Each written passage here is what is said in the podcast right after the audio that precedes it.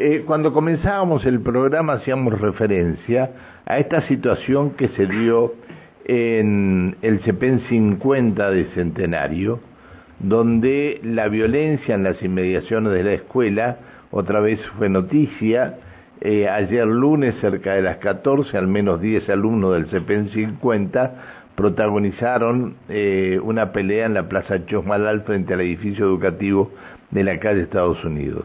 Menos mal que tenían armas de, juguete, menos mal, porque si no esto hubiera sido una masacre. En la EPET 6 han tenido que suspender las clases. La EPET 6 está en la calle Alfonsina Storni del barrio Don Bosco II. Y están convocando a la comunidad educativa para exponer la situación de violencia y de consumo de estupefacientes que se han detectado en las últimas semanas. Marcos Vega es el regente de la EPET número 6 y está en línea. Hola Marcos, buen día. ¿Qué tal? Buen día Francisco. Buen día a vos y a toda la audiencia. Muchas gracias por, por atendernos. No, gracias a ustedes. Eh, hay, hay situaciones que se, que se, le, se, ha se le han ido de las manos, se ha desbordado todo, incluso hasta un menor manipulando lo que podría ser un arma de fuego en inmediación del establecimiento. Fue descartado esto, dijeron que era un arma de, de, juguete, pero lo cierto es que están hasta las manos ustedes ahí.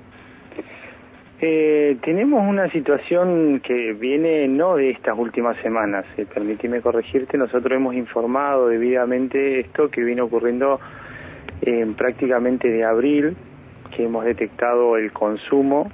Por Ade pero consumo adentro, adentro del, No, no, no, hemos detectado consumo de estudiantes fuera de la institución, concretamente consumo de marihuana, hemos trabajado con la familia, hemos hecho talleres de consumos preventivos, consumo con la gente de la municipalidad, hemos trabajado con esos talleres, hemos informado a, a, nuestras, a nuestras autoridades, que es supervisión de técnica y la dirección de nivel, pero en concreto vemos que no hay, digamos, una respuesta concreta porque no dejamos de ver que los estudiantes son víctimas también. Esto creo que quiero remarcarlo.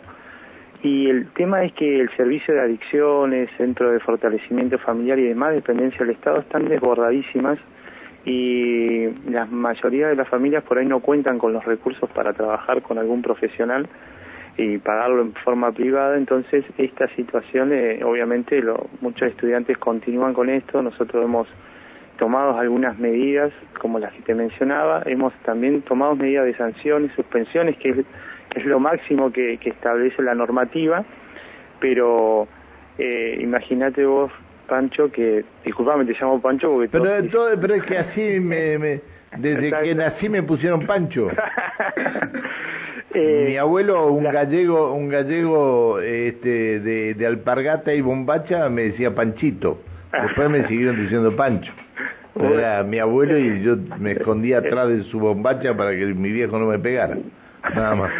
bueno, entonces, eh, estas situaciones, obviamente, imagínate las familias, sobre todo estudiantes de primer año, alarma muchísimo y digamos que lo que lo que veníamos trabajando internamente, que habían pasado situaciones de, de ya de amenaza hacia, hacia el director, por, algo, por esto él no quiere exponerse en los medios, y, y bueno, como un acuerdo de parte del equipo directivo salí yo a, informar que bueno, justamente lo que vos mencionabas anteriormente, lo que salió en Canal 7 la semana pasada, evidente, eh, efectivamente era un arma de juguete, eh, que eran estudiantes que estaban en la... Pero más que el arma de juguete me preocupa, ¿sabes qué? Sí, Esto de la, de la droga que llegó a la escuela.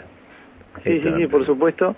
Entonces nosotros hoy nos vamos a dirigir al Consejo, suspendimos las clases, queremos que, que profesionales trabajen esta temática, no son todos los estudiantes, por supuesto es un grupo reducido, pero no dejamos de verlos como víctimas y queremos que, que, que puedan ser eh, abordados, esta problemática sea abordada por profesionales, porque hoy la escuela no cuenta con, con equipos interdisciplinarios y tampoco también volver un poco al eje la, función de la escuela es impartir conocimiento, desarrollar prácticas. Nosotros tenemos hermosos proyectos que estamos trabajando que van a ser presentados en la feria de especialidad, semáforos para personas no videntes, eh, circuitos electrónicos, cosas por las cuales la IPED no sale.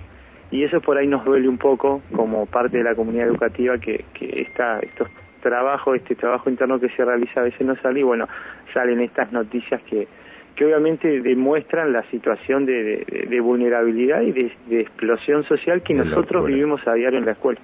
Eh, te saluda Alejandra Pereira. Marcos, muy buenos días. ¿Qué tal? Buen día, Alejandra. Eh, esto que hablabas, ¿no? Y lo que estábamos comentando desde el principio, eh, esta viralización en las redes sociales de la imagen del menor con lo que sería presuntamente un arma de fuego, por otra parte el tema del el consumo de estupefacientes, digo, eh, ¿cuál es el compromiso de la familia?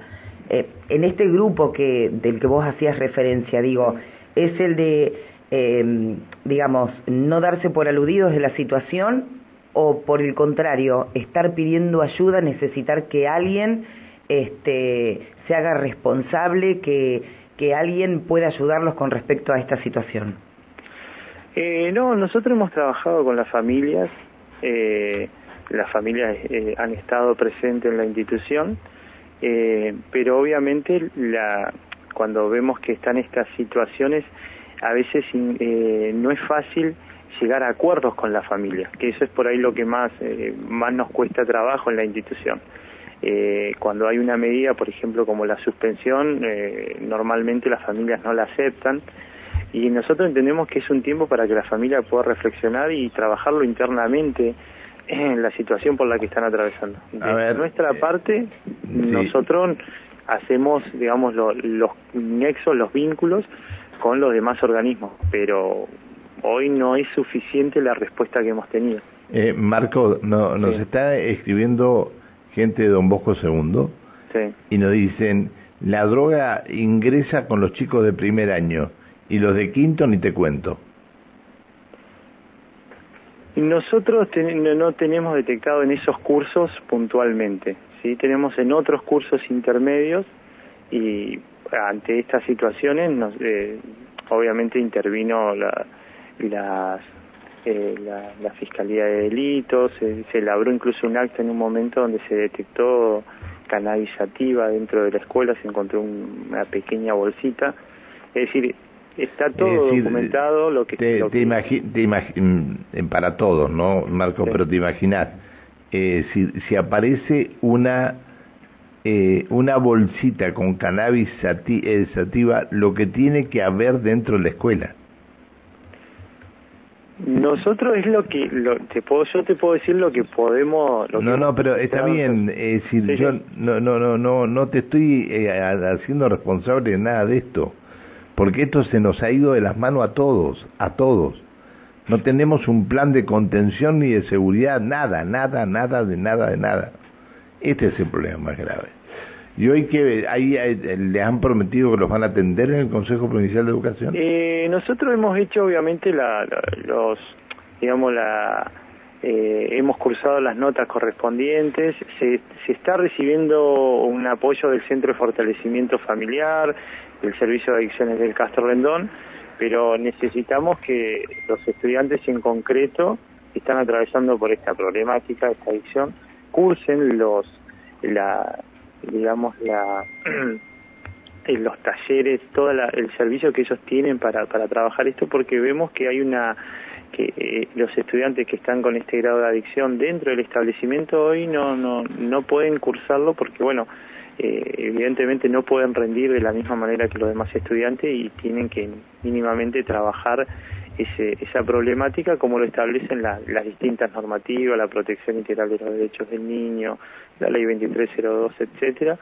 Y, para nosotros, digamos, es, es, muy importante esto porque si no, el mensaje que estamos dando al resto de, los estudiantes es que no estamos, estamos mirando para el costado frente a esta problemática. No, no, eh, a ver, esto, esto es cierto. Eh, pero de todas maneras, eh, me dice un oyente, si aparece una bolsita es como las cucarachas, eh, ves una y hay cien escondidas. Bueno, eh, Andrés, que tengan suerte hoy. Eh, Perdón, Marcos, perdón, perdón, perdón. Eh, estaba, había dado vuelta la hoja. Eh, este, Marcos, que tengan suerte hoy en el Consejo Provincial de Educación y que alguien este, un poco le, les dé una mano y comiencen a trabajar en, en, conjunto allí. Gracias por atendernos, Marco. No, gracias a usted y esperamos en otra nota salir por otra, otras cuestiones. Muy agradecido. Tengo, no, estoy sobre las seis y media. Si no, charlaríamos un rato contigo, pero eh, nos ponemos de acuerdo con, con la producción y, y, lo charlamos este, más adelante. Gracias por atendernos. ¿eh? No, gracias a usted. Hasta luego. Que sigas bien. Hasta, luego. El regente de la EPET número 6, el señor Marcos Vega.